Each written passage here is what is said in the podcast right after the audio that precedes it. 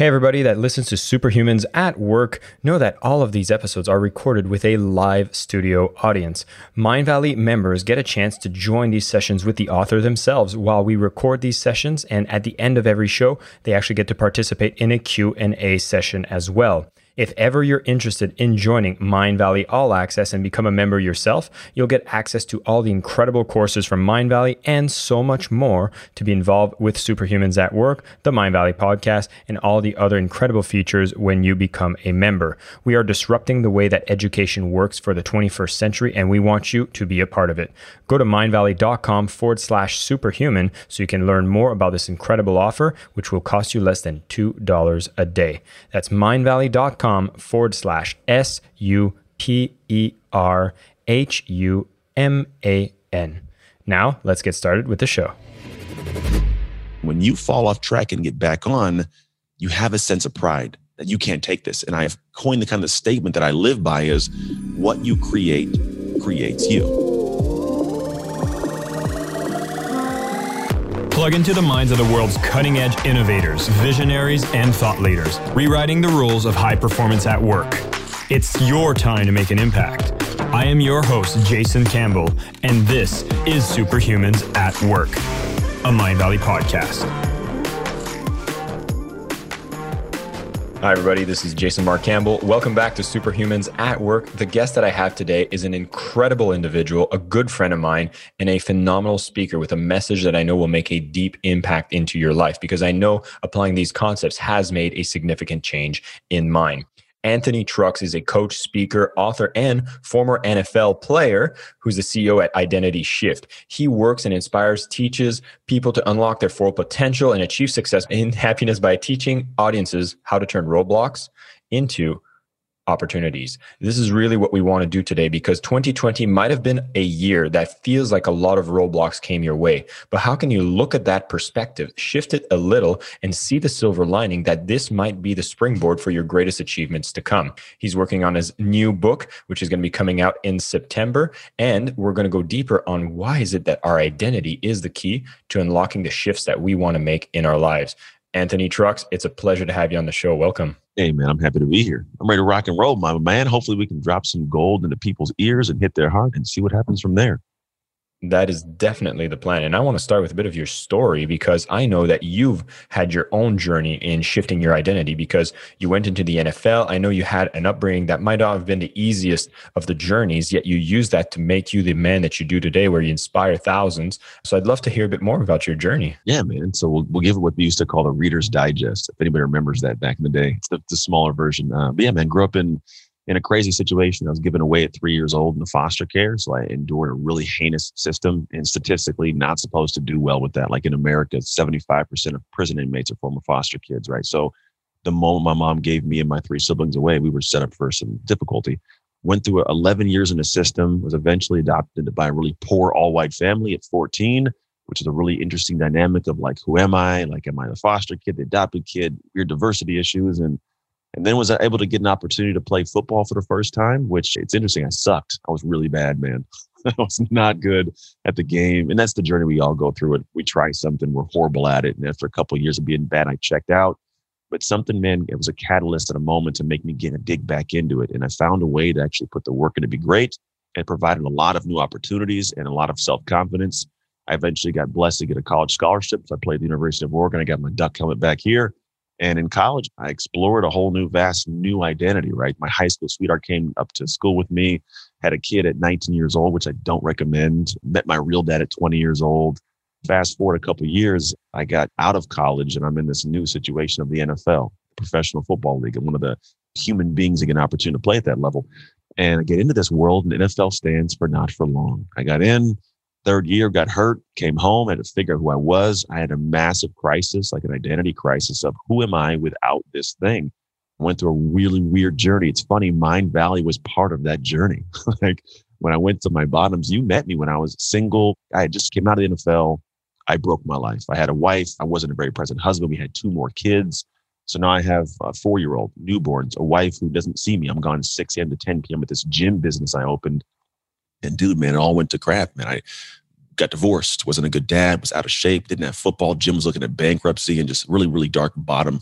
And in the process of building it back up, I came across personal development and got to a moment where mom passed away. It was April 15th, 2014. She passed away from MS, 17 year battle. And it was one of these moments trying to figure out my life. And in this moment of trying to figure out who am I, which is a big question we all have to ask, I realized I didn't really know who I was. And I didn't understand why I wasn't having great success of all the books and programs I've been buying. And then I started realizing a lot of it comes down to who I am, my core humanity. And I had to find myself, literally, like we all hear, go find yourself. I found myself, I think we went to Costa Rica. I think we went to Mexico, went to Greece. That was one of the different locations. I went to an A-Fest. But man, I got to this point where I really landed in 2016 in a moment of really having this slap in the face of I didn't like who I was. I wasn't the guy that when I look back in the mirror, I'd ever want my daughter to be with. I didn't want my sons to be like me. I knew my mom wouldn't be proud of me, and I knew my God wouldn't let me into heaven. It was a moment of, I got to figure this out. And what it turned into was me realizing with all the information I had accessible to me, I wasn't applying it. I wasn't aspiring to be the right human with it. And I really had to make this massive shift inside at identity level. And when I did, I stopped addressing the symptoms and I started addressing the core problem. And when I did that, it all changed three years divorce, remarried my ex-wife. We have an amazing marriage now. I'm a present father. I'm in good shape. I have a great business that strives to impact lives, and I do so. And so now I'm in this place where I really get to do some cool things, meet cool people like yourself, and try to give back as many of these nuggets of my crazy life as I can to help other people avoid or fast track the stuff I experienced. That is incredible. And I knew I wanted to give you that freedom to share the story because there's so many nuggets in what you shared. So thank you. If you haven't noticed, people, there's going to be a lot of takeaways from this one, which one of them is understanding this core identity moment. And I want to go back to when you left the NFL because I actually had a bit of this moment when I left as an employee of Mindvalley, right? So I know when you left the NFL, you kind of have a large portion of your identity that's attached to your career. I know for me, when I was considering to leave Mindvalley, I was, oh my God, like, who is Jason without Mindvalley? And I had a bit of anxiety come up. And I had to go through a process of understanding, like, oh, what are the core things I have within me that I can still deliver value and still make an impact in people's lives? And I had to go through a deliberate exercise to be able to have that kind of detachment from my former identity. And I'd love to know what process did you go through, or what are the key things you were able to take away when you had something that's so big as the NFL that defined a lot of your identity? And how were you able to reconstruct that? Oh man, this is so this goes to the core of the work I do. And the reality is I kind of metaphorically explain it like this. So when we have this thing we spend a lot of time building, for me, was from the age of 14 on up. I was the apple, right? Like the fruit of our labor. Now you get the fruit of your labor's Mindvalley. For some, it's the career, it's the money, it's the body, it's the relationship. And when that fruit falls off the tree, we feel like this fruit, it falls off, hits the ground. And like any piece of fruit, it'll last for a little bit, right? Farmer can pick it up, take it to the market. I can buy it, take it to my house, but eventually it'll get rotten. And that happened for me, right? Football went to crap. And so what ends up happening is I spent a lot of my years feeling like a dead piece of fruit inside. And it wasn't until I got to that moment and I realized my entire life and my entire situation post football, I felt like this fruit. And I didn't realize that I have never, we have never been the fruit. I've always been the tree. Then that realization and go back and go, oh, okay, the reason the rest of the fruit died is because I lost sight of the tree. I didn't have it in the right soil. I didn't give it the right nutrients. I didn't prune the branches. So the fruit of my marriage fell apart. The fruit of my parenting fell apart. My health, my business, it all fell off because I was focused on the wrong thing when I went back, a lot of it was like, all right, how do I take care of this tree? What soil and environment does it need to be around? What nutrients does it need so it can produce better fruit? And what's crazy is, yeah, football was a big fruit, but now when I look at it, I have produced even better, more abundant fruit in my life than I ever could have done in the football league. I wouldn't trade this that I do now for the NFL at any given moment. It sounds odd, like I loved playing, don't get me wrong, but like I get to take my kids to school and I get to pick them up. I get to go in the house when I'm done with my work and like have an amazing wife that I love. I get to serve and I get to pour out and do something I love that people love that I do. There's nothing to compare to that. The idea is if someone's in a situation where you're having this experience and it's difficult, just realize that if you want to get to a point of joy quickly, realize that you're not busted. You're not that piece of fruit you're the tree. And if you go take care of that tree, it'll produce more and better fruit. Wow. I love how tangible and how visual I can use this example to understand some of the things that I've struggled with because I've had my real estate identity, I had my Mindvalley identity. I had a moment of also looking in the mirror and not being proud. So this is the second moment I want to walk to. Maybe this happened to me For those who are more into astrology, I called it the Saturn's return, but hit 29. And I looked in the mirror and I was like, this is not the kind of guy I want to be. And I kind of went into this mode of being extremely disciplined, but using a sort of I don't feel like it was the most sustainable energy. I don't know if it was guilt, it was shame, it was this idea of not being proud of who I was, but I used it as fuel to discipline me into shaping me into a new identity. And I'd be curious to know is this part of the journey that needs to happen? A moment that you need to want to shift drastically and using that kind of way to shift it? Or are there other ways that are more sustainable? Because I got good results and I got closer to my identity when I went through this very disciplined way of making a change. But I can't say it was the happiest moments of my life. It's brought me to where I am now, but it was a dark time. So I'd be curious to know how did your process work? Was it similar or? Yeah, to be honest, I think there's a couple ways to look at that. So one is out of neuroscience and people who study habits will tell you it's hard to do something you don't enjoy doing. So you can operate from that place of darkness, but after a while, the more you're in that place, the more you feel that. I don't like that. I think part of it is there's an aspiration I have to have that makes me feel enjoyable while I'm doing this whole thing. And part of it is I don't know that we actually find an identity. I think that we craft that. I think we've started our entire life with moms, dads, coaches, teachers, preachers gave us this here's what life is. And we got set off into our world. Erikson talks about the psychosocial theory.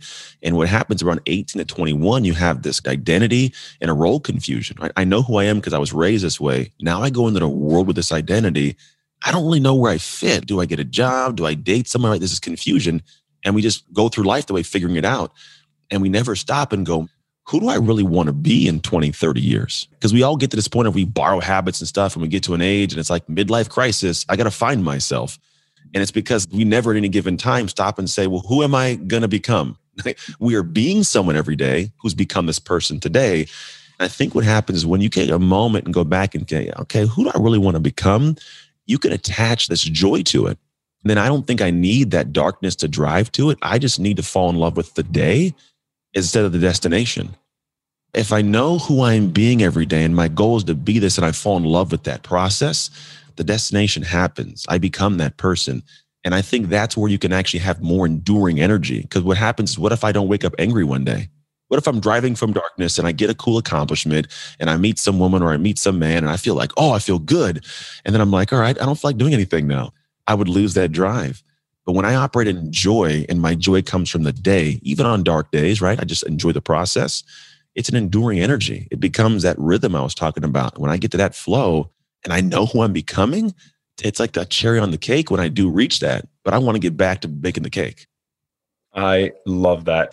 I want to go deeper into these tactics a little later. And I have to admit, this was one situation for me when I started doing a bit of this identity work. More recently, it's almost like I was able to catch myself feeling a little lost. And I love the question of asking, who do I want to be in like 30, 40 years from now? I'd be curious to know, since we have a live audience here with the Mindvalley members, I'd love to know from one to 10, how clear are you on where you want to be in 30 years from now, maybe 20 years from now, but a very long term. I'd love to know one to 10, 10 being your crystal clear, and then from one being completely lost. And if you're listening to this on the podcast, of course, if you want to join the live audience, go to mindvalley.com forward slash superhuman so you get to learn more about how to be a member and join these live conversations with video, even get a chance to ask your questions live. And just think about it mentally one to 10, where do you feel you are in the level of clarity?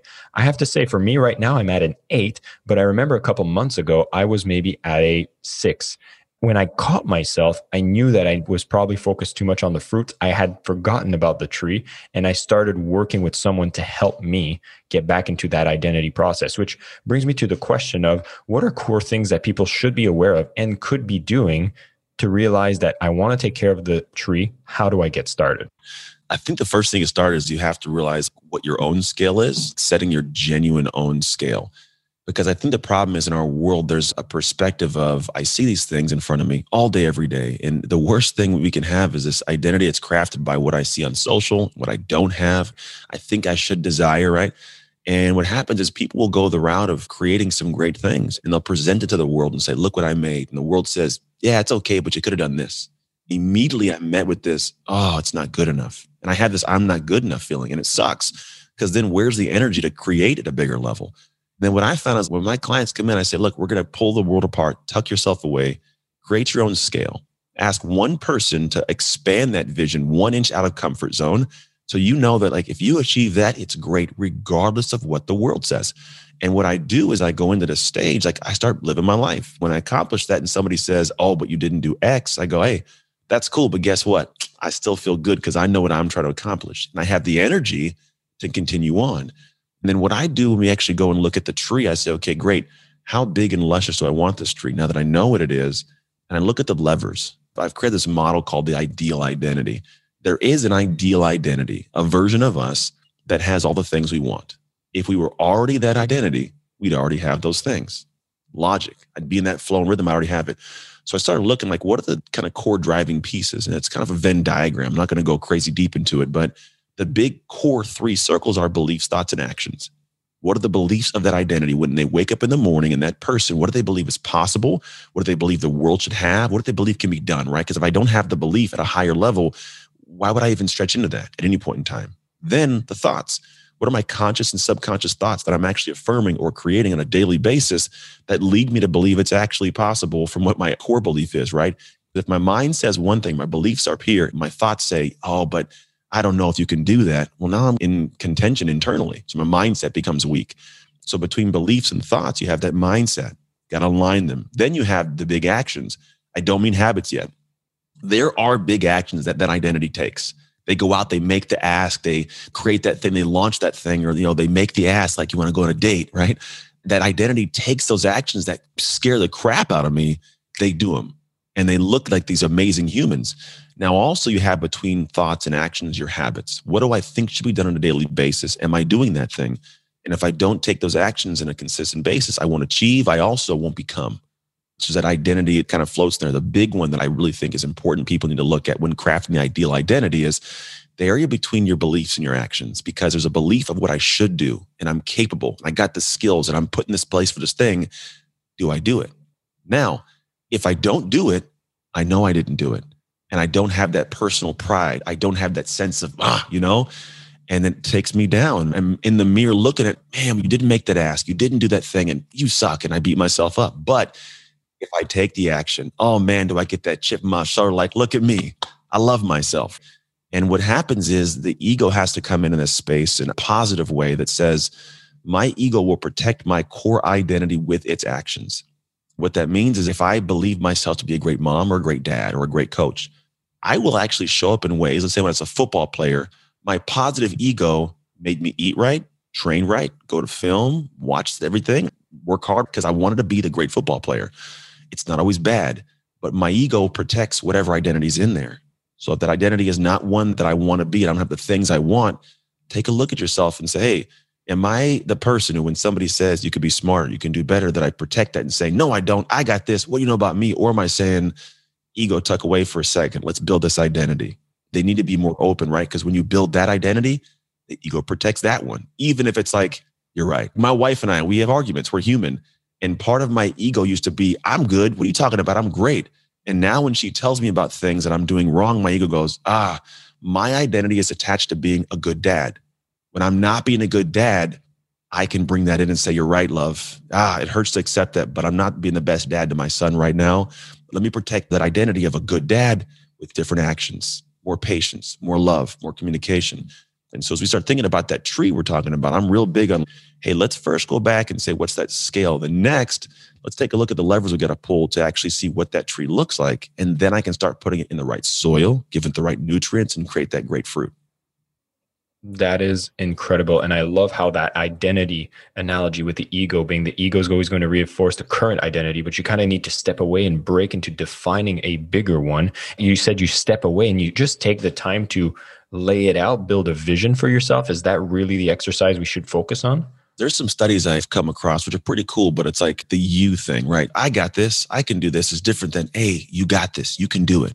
What I do is I place myself there and say, all right, if I was to go forwards and this identity has the car, has the money, has the love, has the health, when that identity wakes up in the morning or it's going through its day, what big actions is that identity taking? What does that person take action on? What are their thoughts? What are the habits they have? And I don't immediately infuse these into my life. This is stuff you put in over time.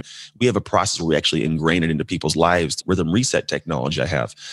And the big thing is like, take a look and I've got to place my mind as to what that person would be doing because here's what happens. You inevitably hit what I call an identity wall. You'll run into something that just, it's not who you are to do it. But the other side of that wall is your success. And I seriously have clients reach out and say, and I'm struggling. I can't do this. It's very difficult. And I say, great, you're shutting down, you're maximizing. Yeah, I totally get it. Now, the person who has all the success you want, would they let this shut them down? And they got to sit with this, right? And then it helps open the mind and say, ah, you're right. And this isn't me saying you got to work hard. This is you saying you want to become that person. It opens up a space they can step into, but it's got to be a separation. Not what would I do? Because whoever I am right now, it doesn't matter. What would that identity, that next level me do? And when you start thinking about it, it's like, okay, that's why I'm doing this. So I can not just achieve a goal, but become that human. Because when I become that human, that goal naturally gets achieved in the background it's really about maximizing that potential of our higher selves. I really think that's what is the core capacity of us as human beings to create greatness in the world is to be able to take that perspective and build something better. But I wanted to also open up this thing, which is even yourself, you had moments where you said arguments. Of course, I have arguments as well. And there's times that my ideal Jason wakes up, meditates, does all these things, and then sometimes I'll slip.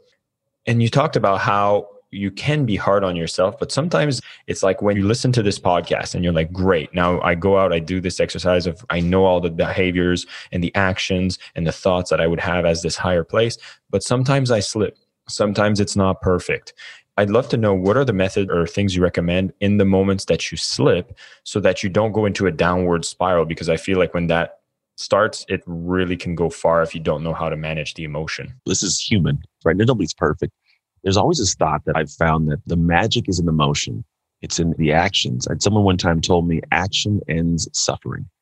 So when we're in these moments, I may be suffering and I can stay there if I don't take an action and I'll endure and keep feeling that. But the moment I take an action, even when my heart doesn't want to emotionally, that's when I can end it. And what I've noticed through this process is really you can fall off track and you're supposed to. That's the thing, Jay. You're supposed to have that happen when I was in high school, a 15 year old kid playing sport, when I went out to go lift the weights and run the routes to get better as an athlete, I had people making fun of me. I made mistakes. I had injuries like that happened, right? At the end of the day, here was the beauty of it all. There's kind of two areas that are interesting to grab with this. One is when I went through the process of all this dark work, I could shine in the light and I shine differently. Here's why. I went through this process of creating a strong body. I was catching a football every day, running routes, lifting weights. I was doing this work. And when I came back this next year, one year I came back, Jay, you couldn't take the success from me. Like, this is my football. I'm making that tackle. How dare you think you're taking me to the ground? What do you do? You know what I did for this, right? And I came out of that. I only, in hindsight, years later now, look back and go, oh, I created this guy. And that creation was a lot of falling down, like you're talking about falling off track. It's necessary because here's the thing when you fall off track and get back on, you have a sense of pride that you can't take this. I've coined the kind of statement that I live by is what you create creates you. Because the creation process is long and it's dirty and it's arduous and it sucks and I want to fall away. And what happens, a lot of people leave the creation process before they finish the creation because when you've created, it doesn't just create this thing. I am that, right? If Michelangelo made David, he didn't go, I chiseled David like I sculpted something. No, I'm a sculptor, you know? And there's that process. And here's the thing if you look at the reason we usually stop is because we feel pain. If I try something new, I have a 10 of pain and it sucks. And most of us experience the pain. I don't want to subject myself to it again. I walk away. I never take this fresh new lesson that I just learned in this pain and go, oh, it sucks. Let me reapply it. Right? If I bomb on a stage in a speech, the last thing I want to do emotionally is go back on that stage, you know? But that's the moment to do it now, not three months from now, because it's so fresh. And I go back, and here's the thing, Jay, it's not a 10, but it's a nine and a half it still hurts a lot. It's like, oh, I can walk away for three months or I can come back and do it now. And I do it again. Those who succeed are the ones that go nine and a half, nine, eight, seven, six. They keep going back because what happens is I keep subjecting, I'm creating. And when I get to the bottom, when I get to zero, it's not painless, it's joy. This thing that scared me, that I hated, that I was so, oh, I didn't want to do it. I love it. I went from sucking at football, hating all of it, to I couldn't wait to get on the field and look at me run. And it doesn't matter if it's your relationship or it's your career, it's your business. When you fall off track, you're not falling off track and that's who you are. You aren't that apple. You're the tree that said, okay, now I know what I got to do a little different. Let me take this amazing lesson, reapply it. I'm not tied to the identity of what this outcome was. I'm tied to am I the person as an identity who continues to keep trying and learning and trying and learning. And when you do, all of a sudden you have this amazing outcome that people go, man, Jay, how'd you do it? And you go, I don't know. I just I lived my life, man. And that's the beautiful space. So yeah, you can fall off track, but you're supposed to. That is wonderful. Anthony Trucks, thank you for coming on the show. I think you just lit up a lot of fire, made a lot of people think differently. You're going to have people taking massive actions into looking into their own identities. So if you've paid attention to this, you're probably ending this with a great smile on your face and a little fire inside your belly. And that is great. You should use this momentum to really start to apply to things we've learned here. You've learned about Anthony's great journey, and I absolutely love this focus on the tree versus the fruit. Don't be attached to the fruit. The fruits will come and go, but the better fruits always come when you work on the tree. Being clear on the identity, being conscious of your thoughts, and taking these massive actions are really what reinforces the tree to become as strong as it can be. If you're at a place where you're not happy where you, you look in the mirror, there's always better actions that you can take to make those shifts. And of course, focus on this higher identity that you can build, which will really be able to allow you to step into something you can build and be proud of. Of course, we'll fall along the way. We all do. That is part of our human experience. But as Anthony has mentioned, is that there is always something that can be learned, always something that can be improved, and you don't need to attach yourself to the results you have now. Instead, understand that the results that will come, the identity that gets built through reinforced action is so powerful as you continue on this path. This conversation was amazing. I also want to give permission. If you did that exercise earlier and you were not a 10 when it comes to the clarity of what you want in the long term, that's okay too. It's part of the journey. I forget where I hear this quote, but I know it says that those who are lost means that they have something they want to find. So if you're not in a place of being lost, it means that you're on the right path. If you are feeling lost, know that it just means that you're being nudged into a different direction. And you can get clearer by taking the time to define that identity, shift those thoughts, and take the right actions. Anthony Trucks, thank you so much for joining the podcast. This was fire. This was insightful. And this was a lot of fun. It's always a pleasure to have a conversation with you. So thanks for being here. And everybody tuning in, keep being superhumans. Once again, everybody, thanks for tuning in to Superhumans at Work. I'm very grateful for all of you who tune in on a regular basis, listening to these amazing interviews with these guests that I get to find. Now, if you're subscribed to the show, definitely leave us a review if you can and share it with friends so that we can spread the message and get more people to be able to learn of these fantastic ideas that they can bring in their everyday life. And these episodes, of course, are brought to you by Mindvalley. When you go to mindvalley.com forward slash superhuman, you get to discover the transformational education that we get to deliver, where we bring the best technology, the best teachers, and ensure that it teaches you what leads to a truly incredible life. Thanks again for tuning in and watching the show. And until next time, stay superhuman. My name is Jason Campbell, and this is Superhumans at Work, a Mindvalley podcast.